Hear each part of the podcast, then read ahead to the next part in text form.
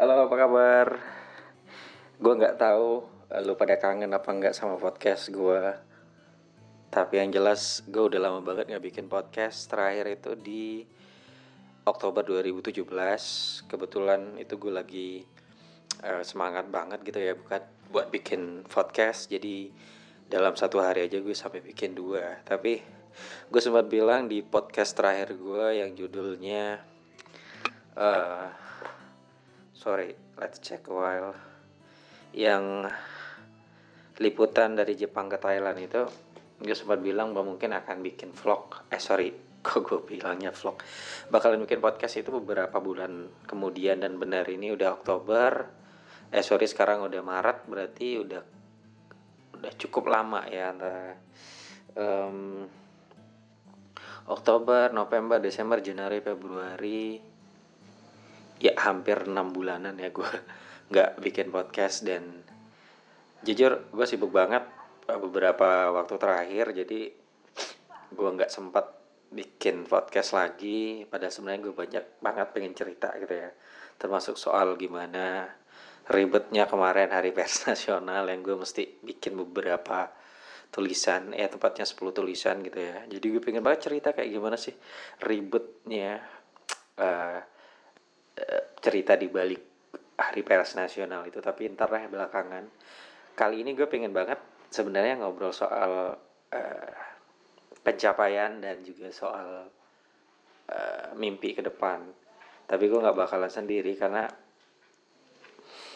eh, beberapa hari lalu gue ketemu beberapa teman-teman yang kebetulan emang udah lama banget kenal. Mereka itu teman-teman di kampus dulu di pers kampus ya di unit kegiatan pers mahasiswa itu media.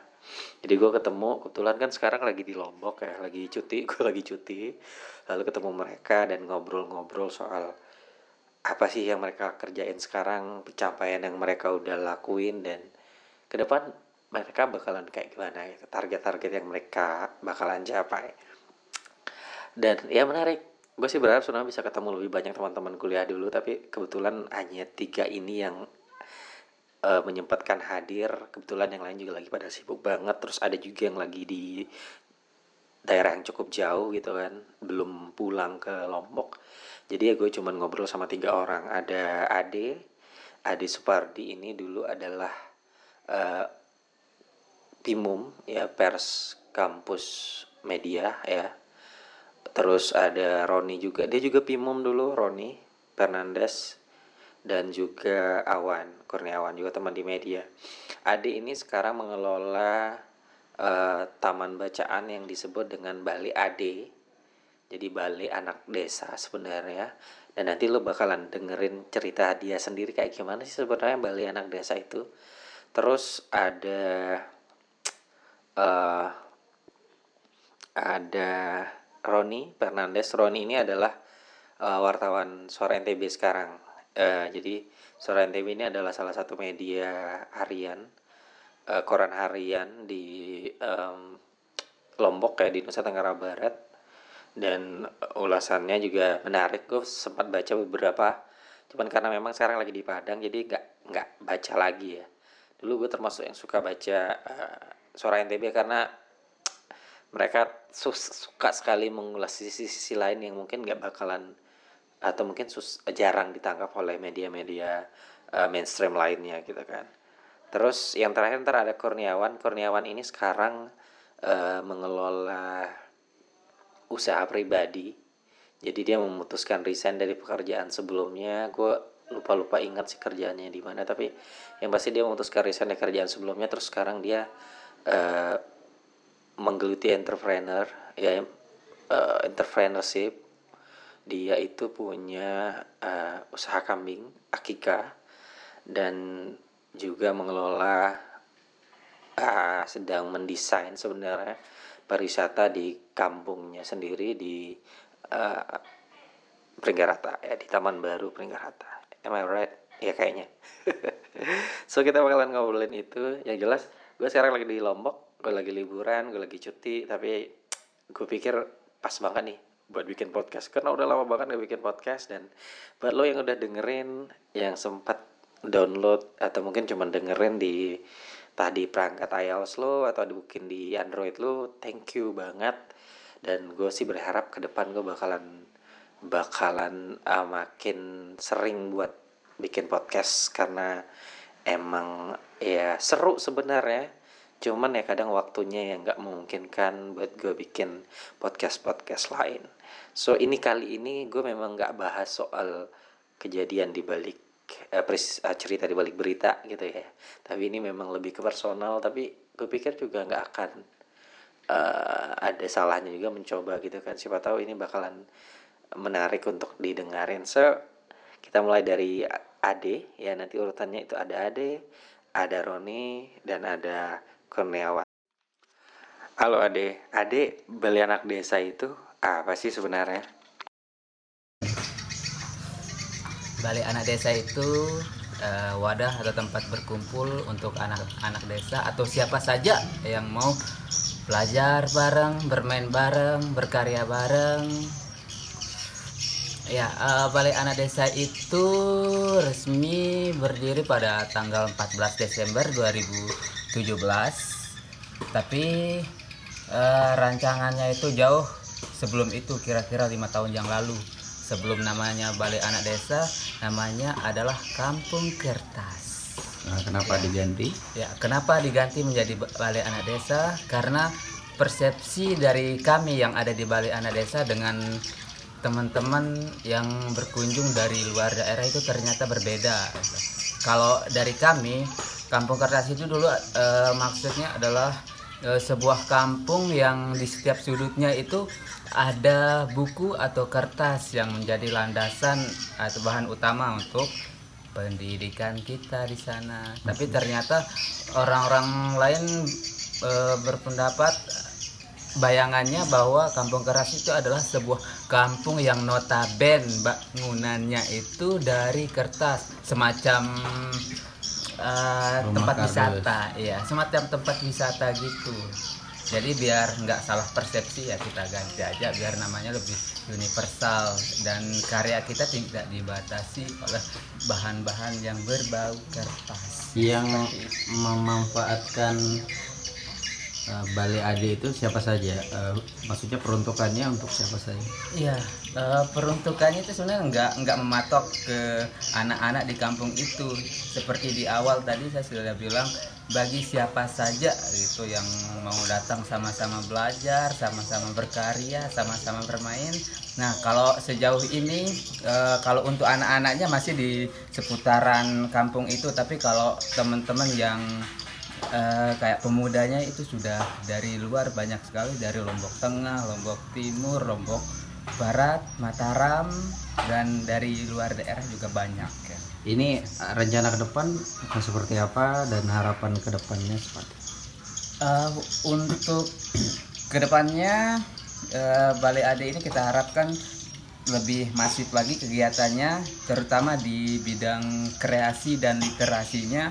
Kalau di bidang kreasinya kita harapkan uh, biar anak-anak di sana itu lebih rajin lagi membaca bisa menulis dan menghasilkan karya. Dan kalau teman-teman yang agak dewasa yang remaja kita harapkan bisa menghasilkan karya dari bahan-bahan bekas gitu limbah entah itu limbah kayu atau limbah plastik yang kemudian nanti di bidang kreasi ini menjadi salah satu fundraising untuk pengembangan kegiatan literasinya. Adi sendiri sejauh ini sudah sampai tahap apa? Sudah puaskah? Belum puaskah?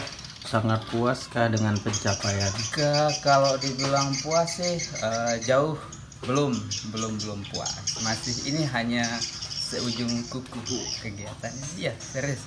Ya tapi saya sadar bahwa melakukan kegiatan ini tidak bisa berjalan sendiri-sendiri karena kita butuh saling rangkul gitu, butuh saling dukung. Ya jalan sama-sama. Oke siap. Halo Rodi, apa kabar ya?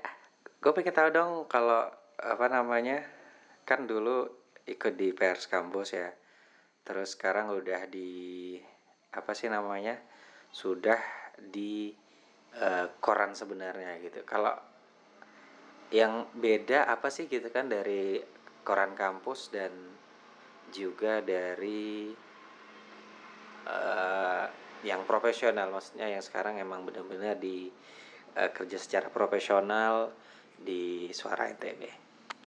Uh, pertama saya belajar banyak tentang jurnalisme itu pada Bang Ismail Zakaria. saya mendapat banyak pengetahuan tentang strike news dan features itu yang benar-benar uh, ya tidak hanya teoritis itu ada dari Bang Mail ini. Bos Jadi, bentar, kita mau makan apa? ya lanjut. yes. ya kita makan di sini maksudnya. Jadi ya, iya nggak apa-apa. Saya ngefans banget dengan Bang Mail dan juga Bang Ade itu saja. itu dikat kan.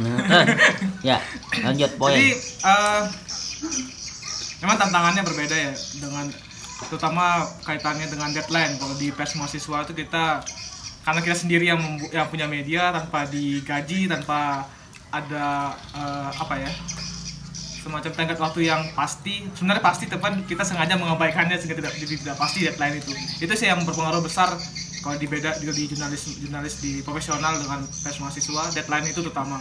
Hal, hal lainnya hampir sama lah. Uh, kalian sama-sama nulis berita dan sebagainya. Proses liputan juga hampir sama. Cuman bedanya itu di deadline kita di jurnalis profesional karena dituntut untuk menghasilkan karya yang baik dan tepat waktu dengan deadline itu maka kita uh, ya gitu dah.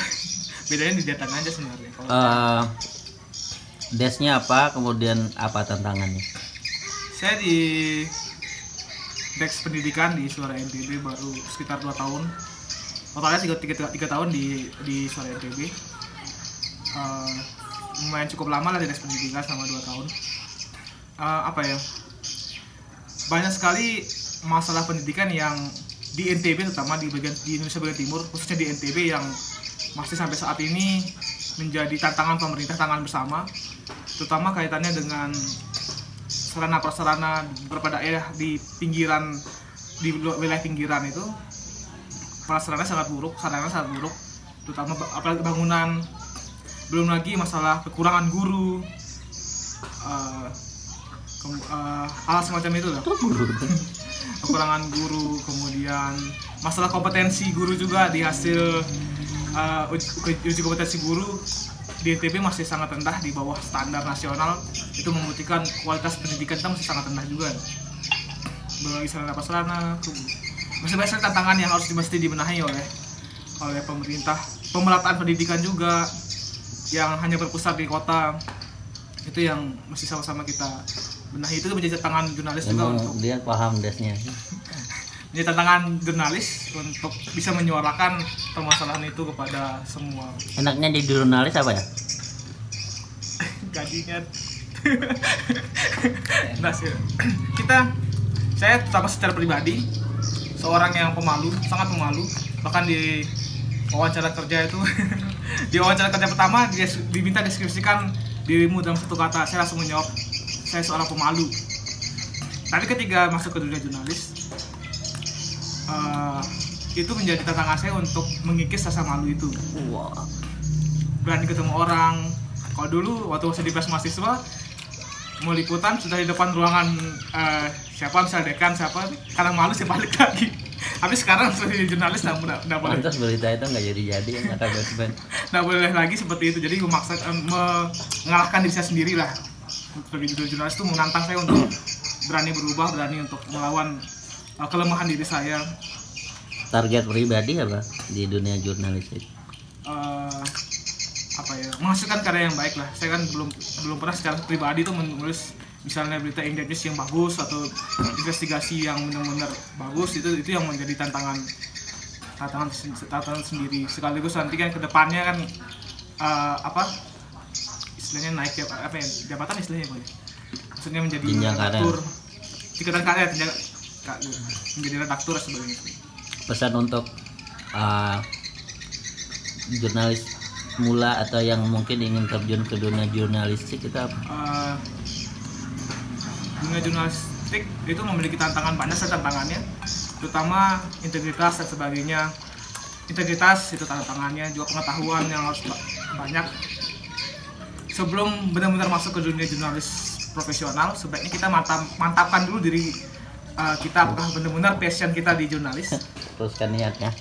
Ya mantapkan sehingga ketika mau masuk itu awal-awal pasti berat sangat berat.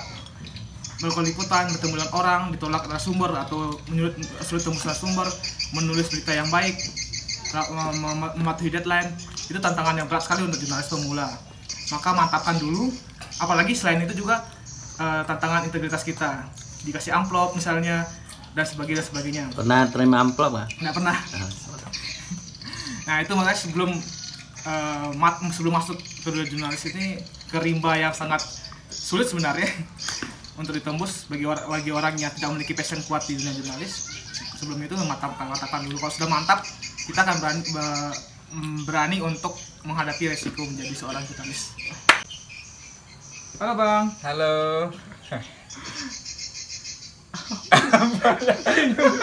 jadi apa kesibukannya sekarang? Nah itu sebenarnya saya jadi kameramennya ada di report. Halo. Halo En uh, halo juga. Bengong. Jadi apa kesibukan dengan itu Wak? Nah. Ya, untuk kesibukan saat ini ya masih merintis uh, usaha ternak kambing ya untuk ke depannya kita untuk apa namanya? Uh, nggak tahu lupa. Ini sudah Bapak ini luar biasa sekali. Sudah berani merintis usaha sendiri nggak terikat sama uh, siapa pun itu dari pihak luar. Jiwa yang seperti ini sangat luar biasa dan perlu kita contoh jadi untuk saat ini sudah berapa ekor kambing yang dipelihara Pak? Ya awalnya dari tiga ekor kambing, sekarang sudah menjadi 11 ekor kambing dan insya Allah tiga hari lagi kita panen kambingnya. Wow. Untuk acara akikah uh, eh, 6 ekor kambing besok. Ini boleh diceritakan dari awal nggak? Gimana sih ceritanya? Sampai-sampai ya hmm, menentukan untuk merintis usaha kambing ini gitu. Awalnya saya itu lebih kepingin ke ternak sapi sih sebenarnya. Tapi setelah bertemu sama ada bule dari Amerika yang sempat saya tanya apa yang har yang cocok kita kembangkan untuk ternak besar di sini? Saya bilang oh kalau di NT, eh, di Indonesia uh, kalau bisa di sini enaknya kita bisnis kambing. Kenapa? Saya bilang uh, karena pakannya lebih sedikit. Kalau ternak besar itu membutuhkan pakan yang banyak seperti itu. Nah, sehingga saya coba analisa ya cocok juga dengan hasil analisanya seperti itu. Sudah sejauh mana capaiannya untuk saat ini? Uh, capaian saya sampai saat ini hanya masih dalam proses apa namanya uh, mencari apa namanya mencari solusi untuk apa cut cut nanti di sana cut ya. Kade dulu kade kade mikir dulu santai santai ini terlalu jauh Oh, uh, rasa masalah nanti tamu YouTube ya. ya siapa tahu nanti kan. Angka apa proses apa? Uh, untuk saat ini saya masih menjajaki bagaimana mengatasi kekurangan pakan ini. Yang pertama dari proses fermentasi, uh, penggunaan sampah-sampah lingkungan seperti daun-daunan yang ada di rumah-rumah uh, orang seperti itu itu yang masih saya pelajari uh, akan dimanfaatkan sebagai pakan ternak itu. Dan kotorannya sudah kita coba sebagai pakan ikan pakan ayam sudah kita coba cuman ya masih sebatas uh, mencoba-coba dulu. Belum praktek secara dewasa luar biasa sekali bapak ini. Terus uh, harapan ke depannya seperti apa gitu? Uh, dari harapannya kepada pemerintah atau uh, warga sekitar gitu uh, untuk saat ini harapan dari pemerintah ya kalau bisa harapan ente ke pemerintah eh, dukungan dan bimbingannya Iya. Nah, itu yang kita harapkan dari pemerintah.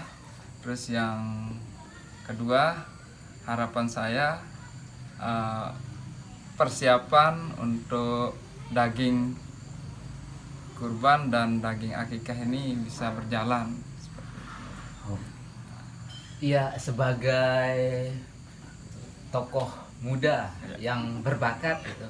Harapannya untuk pemuda di sekitar tempat Bapak tinggal seperti apa? Eh, khususnya pemuda di tempat Bapak dan pemuda di NTB ini secara umum.